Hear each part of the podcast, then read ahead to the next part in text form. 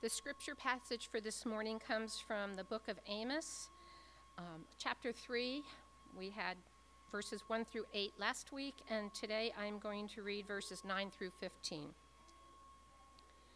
This is the word of the Lord. Proclaim to the strongholds in Ashdod and to the strongholds in the land of Egypt, and say, Assemble yourselves on the mountains of Samaria, and see the great tumults within her and the oppressed in her midst. They do not know how to do right, declares the Lord. Those who store up violence and robbery in their strongholds. Therefore, thus says the Lord God An adversary shall surround the land and bring down your defenses from you, and your strongholds shall be plundered. Thus says the Lord As the shepherd rescues from the mouth of the lion two legs, or a piece of an ear, so shall the people of Israel who dwell in Samaria be rescued, with the corner of a couch and part of a bed. Hear and testify against the house of Jacob, declares the Lord God, the God of hosts, that on the day I punish Israel for his transgressions, I will punish the altars of Bethel, and the horns of the altar shall be cut off and fall to the ground. I will strike the winter house along with the summer house, and the houses of ivory shall perish, and the great houses shall come to an end, declares the Lord.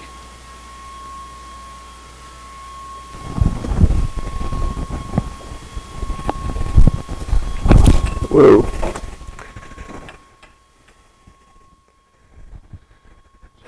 Yeah, our mic was almost brought down and destroyed as well. Good morning, church. If we take a look at history, even in a civilized society with a court system that seeks to be just, we see all sorts of wrong judgments. There's so many to choose from. Smart, educated, well informed, mostly moral people who thought that they were making good and sound judgments that served for the good of humanity, but history would prove otherwise. We have these Supreme Court cases, Buck versus Bell in 1927. The court declared a terrible decision to uphold the forced sterilization of those with intellectual disabilities for the protection and health of the state. If legalized eugenics weren't enough, in 1944, in Korematsu versus the United States, the Supreme Court upheld the imprisonment of Japanese Americans during World War II, seeking to protect against spies. They, they imprisoned American citizens because of their ethnicity.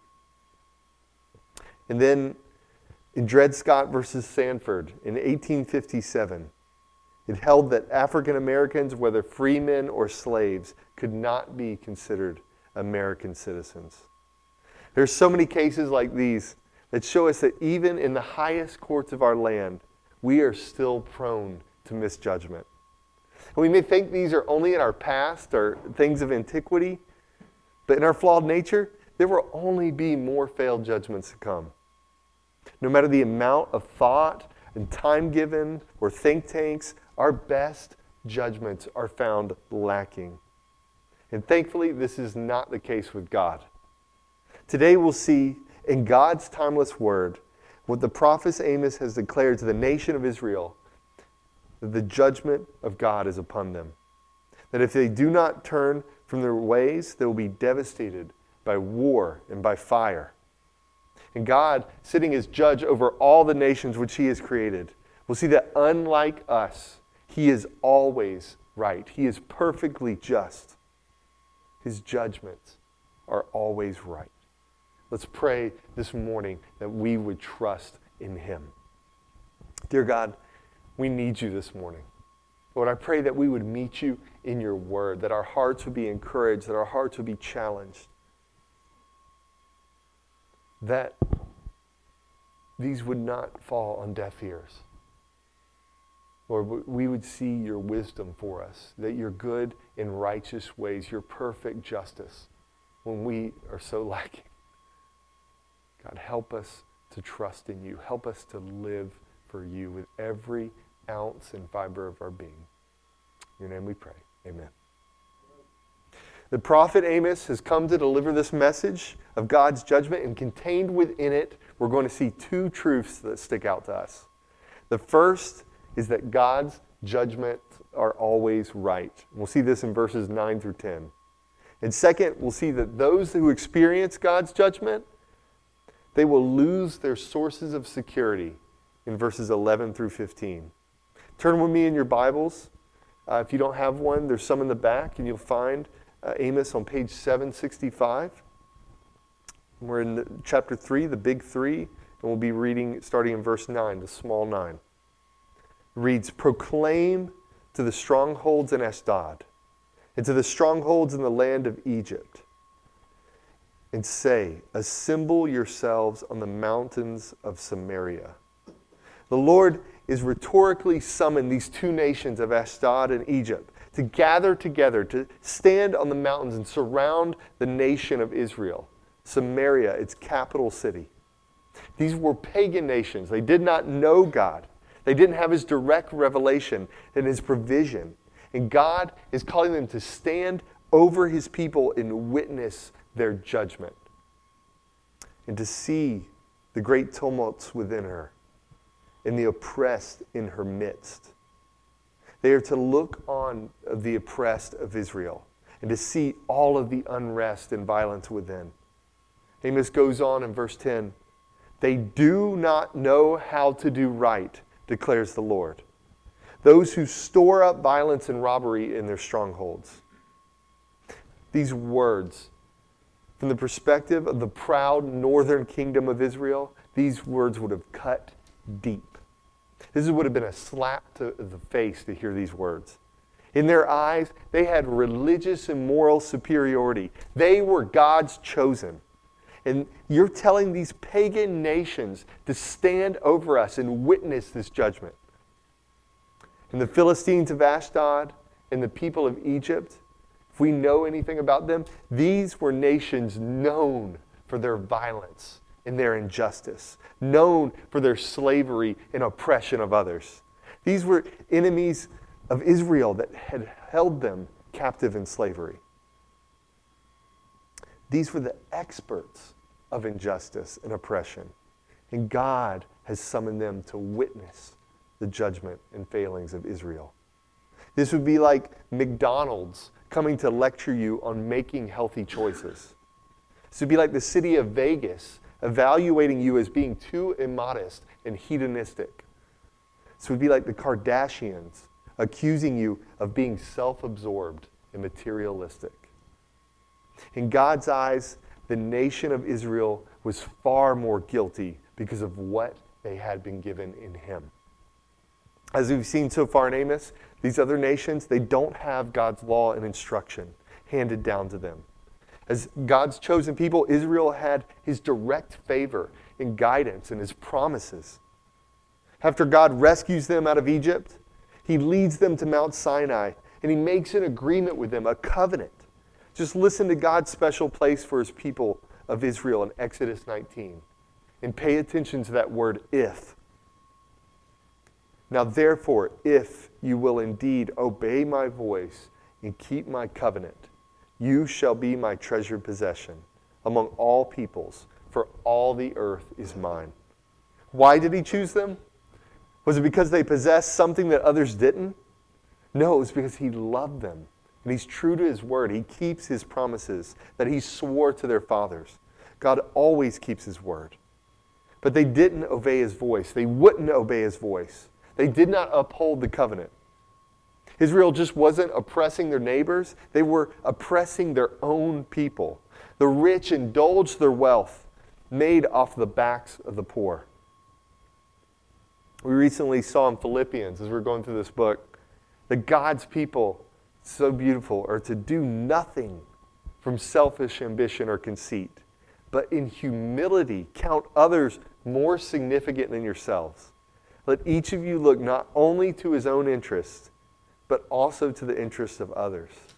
Have this mind among yourselves, which is yours in Christ Jesus. This is how God desires his people to live. We're to rid ourselves of selfish ambition. In humility, we're to count others as more important than ourselves. The nation of Israel is doing the opposite of this. God had shown them the way, and they had forsaken it. They had forgotten who they were and who they belonged to. Despite all his love and care and provision pointing them to the way, guiding them towards life, God has declared, He has spoken, they do not know how to do right. They were spiritually blind. And God, as a holy and just God, cannot let injustice stand. These other nations, they were guilty of the same crimes, and they would certainly face judgment. These sins, they happened all the time. These, they were commonplace in this time. This is the way of the world. But this was not to be the way of God's children. Israel would be held to a higher, standard. And in all the love that God had poured out on them, they, they had forgotten that He could also be their enemy. Isaiah 63:10. But they rebelled and grieved his Holy Spirit. Therefore he turned to be their enemy and himself fought against them. What a scary thought an all powerful God, grieved by the sins of his people, becoming their enemy. They did not keep the promises that they had made to God. And God is speaking to them through Amos, warning them that because of their disobedience, because of their failures to display the blessing of God on this earth, judgment was coming for them. How does this hit us this morning? What do we think of God's judgment? These people of Israel in the near future, they would be destroyed by war. They would be thrown into exile by the Assyrians. Is he right to do this to them? Is he right to do this to anybody? I hope you're able to see the love of God clearly in pronouncing this judgment the love of God in sending Amos so that they would turn back and avoid the judgment to come. God is announcing his intentions. Turn and stop this, or this will not end well for you. We see the heart of God in 2 Peter. The Lord is not slow to fulfill his promise, as some count slowness, but is patient toward you, not wishing that any should perish, that but that all should reach repentance. He is patient with his people, even when we rebel against him. He's not eager for them to die.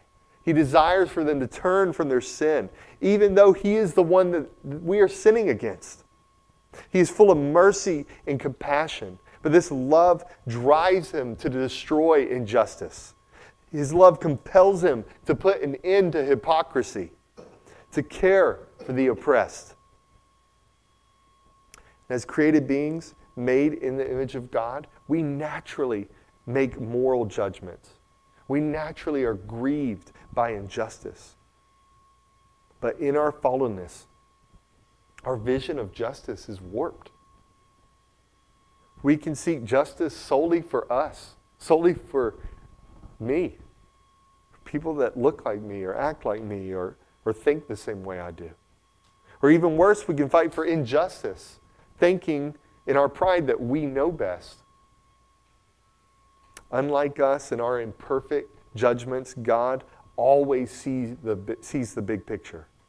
He doesn't just see it and know it all, He perfectly acts in righteousness to judge it as He sees fit. There's no part of the world, there's no person in history that He did not make, that He did not give life to. We read in Colossians 1 for by him all things were created, in heaven and on earth, visible and invisible. Whether thrones or dominions or rulers or authorities, all things were created through him and for him. We owe all that we have to him. We may ask why this happened the way it did. We may question why. when injustice is in our lives, when injustice is rampant around us. But in it all, we can always trust that God is just and his judgment will be right. There may be injustice in the courts or in the law or in society, but nothing escapes his eye. He defines justice and upholds it. We may not understand why things happen as they do, but we can be assured that his judgments are good and his perspective is infinite. Isaiah 55, we just see the grandeur of God, that his thoughts are not your thoughts. Neither are his ways my ways, declares the Lord. For as the heavens are higher than the earth, so are my ways higher than your ways, and my thoughts than your thoughts. In all his ways, he is higher and greater than us. So great that our response should be to bow before him and trust him fully with our lives. And to those that have been blessed to know his truth, they will be held to a higher standard for the beautiful truths and love that we have been given. God's judgment was coming for the people of Israel, and he stands in judgment over his creation today. In it all, we can be assured that God's judgment is always right. The second truth we find in this passage today is that those who experience God's judgment will lose their sources of security. Take your eyes with me to verse 11. Therefore, thus says the Lord God An adversary shall surround the land and bring down your defenses from you, and your strongholds shall be plundered. These words are said with an awful certainty about them from God Himself. The first of their three sources of security were to be taken away, their strongholds will be destroyed. They will be surrounded on all sides, and their defenses will be decimated. In these ancient times, your fortress and your strongholds, these were representative of your might and greatness as a nation. The people would have trusted in their strongholds to protect them from the attack of the enemy. It was where their safety was to be found. What's ironic here, considering Israel's history, is that before they entered into the promised land, they thought it was impossible to get there because they had to defeat the great strongholds of the inhabitants. Just listen to their fear in Deut- Deuteronomy 1. Where are we going up? Our brothers have made our hearts melt, saying, The people are greater and taller than we. The cities are great and fortified up to heaven. Even though they feared their enemies, God led them in victory over much greater opponents.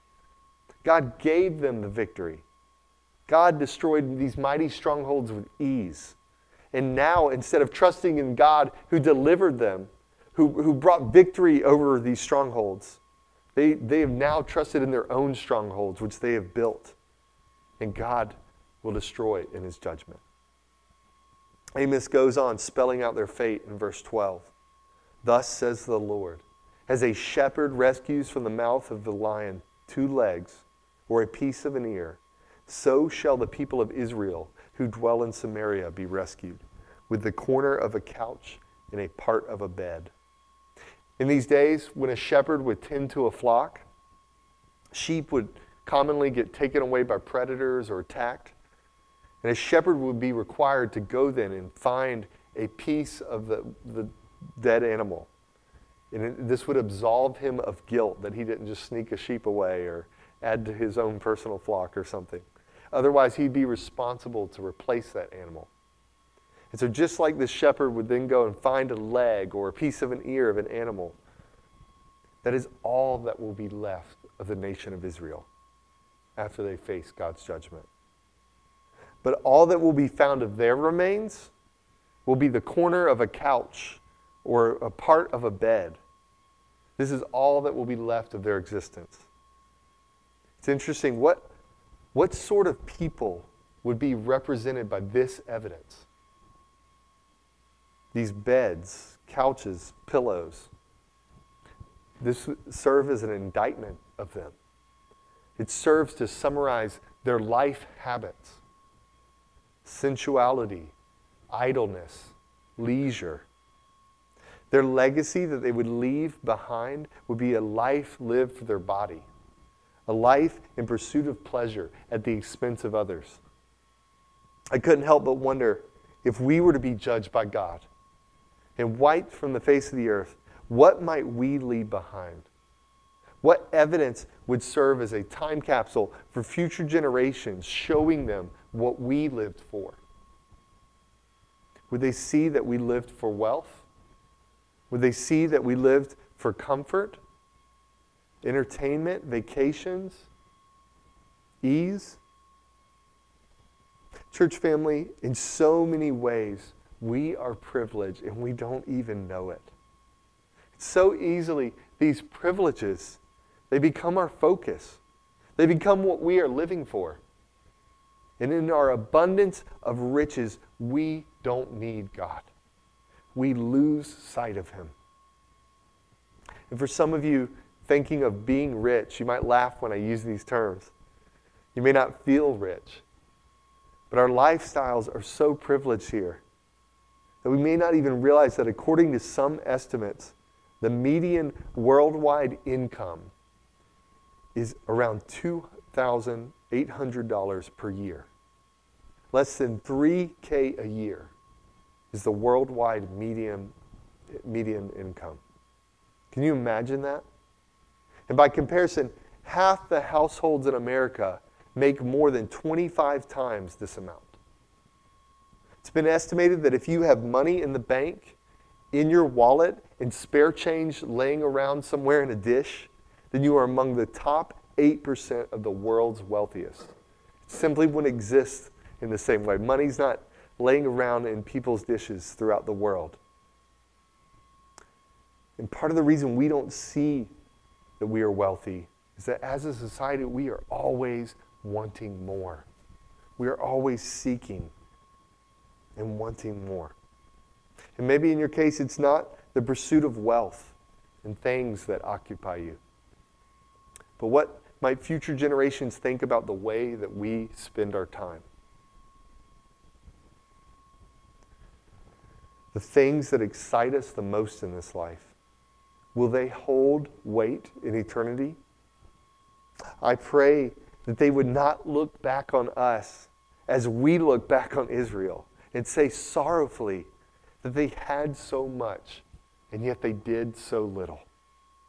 They knew God's ways, but yet they did not live for Him. They were so distracted. May this not be us. The nation of Israel, personal devotion to God had disappeared from their lives. It had been replaced by sleep and ease, luxury, indulgence, and vice. There was no self mortification. There was no dying to sin, no putting on the armor of God, no discipline or battle for holiness.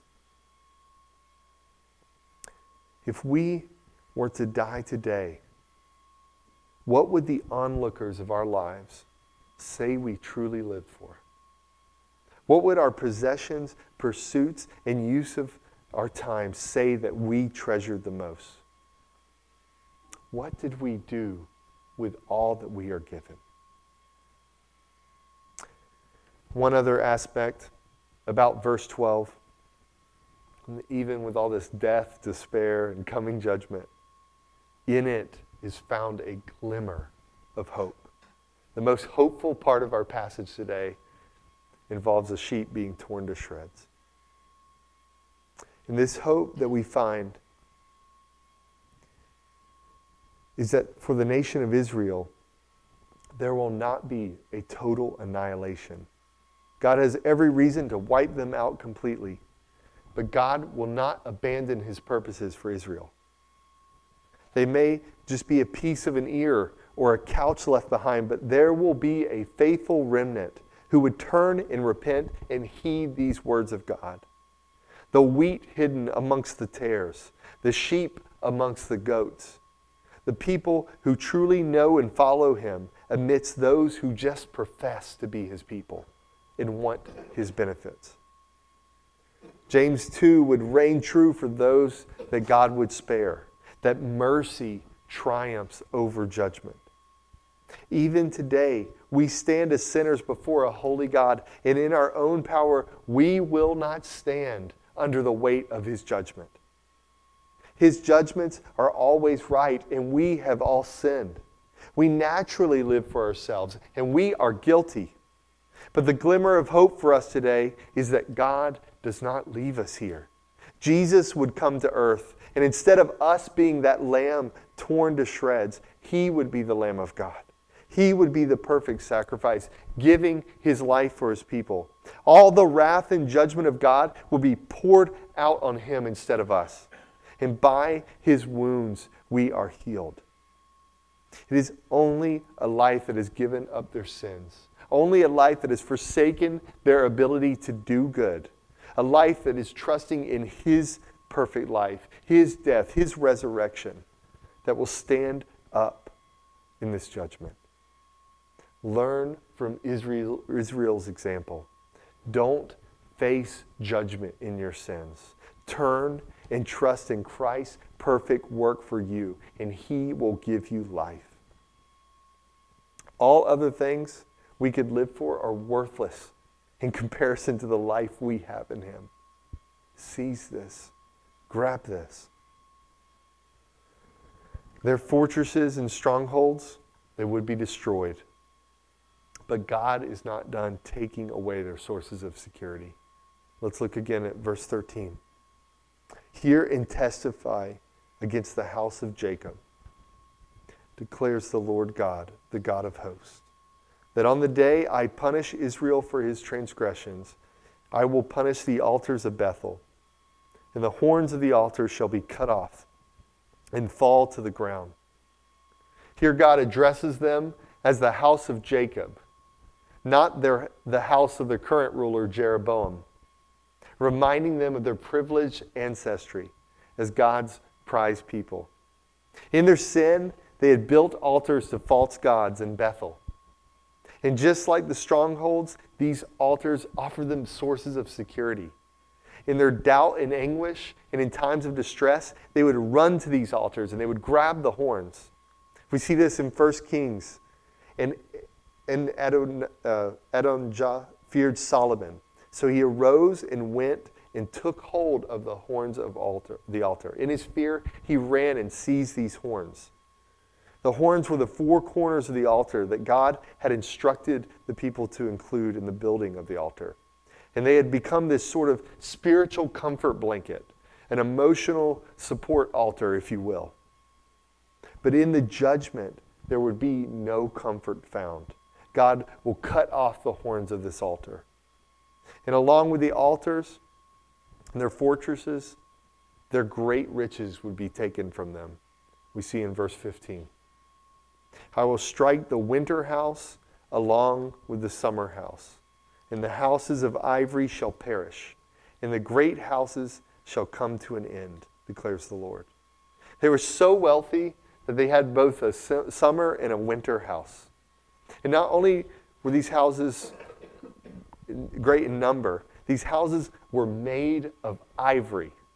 Even Solomon, in all his glory, only had a throne of ivory. These were entire houses made of this costly material, but these too would come to an end. The people of Israel, they were disillusioned. They had their security in, these, in the wrong things their fortresses, their altars, and their riches. They didn't have their security in God. And in his judgment, all these things would be taken from them. As we hear these words this morning, where is your security found? If you were to be stripped of every source of security in your life, everything that you cling to, would God be enough? Where are you prone to let the visible things of this earth replace the invisible in your life? Beloved, in the days ahead, as a church plant, it's going to be very easy to think that our security is found in other things. That our security is found in a building, that our security is found in the amount of people, the amount of members we have, or, or the size of our budget. But none of these things are the things that will keep us. God is where our security is found. God can take these things away just as quickly as they were brought into our lives. Let's not put our hope in them. To those under his judgment, he will strip away all the security to be found in these lesser things. And for his people, those who trust in Christ for salvation, in his love, he will strip away our security in all of the things so that we may know that he is sufficient and that he is all that we could ever need. It is a loving thing, pointing us to our greatest need and our greatest satisfaction. Is it not evident that we have the same wrong desires in misjudgment of the people of Israel? Don't treasure his blessings above him. Let us find our security in him this morning and for all of our lives. We can trust that his judgments are always right. Let's pray.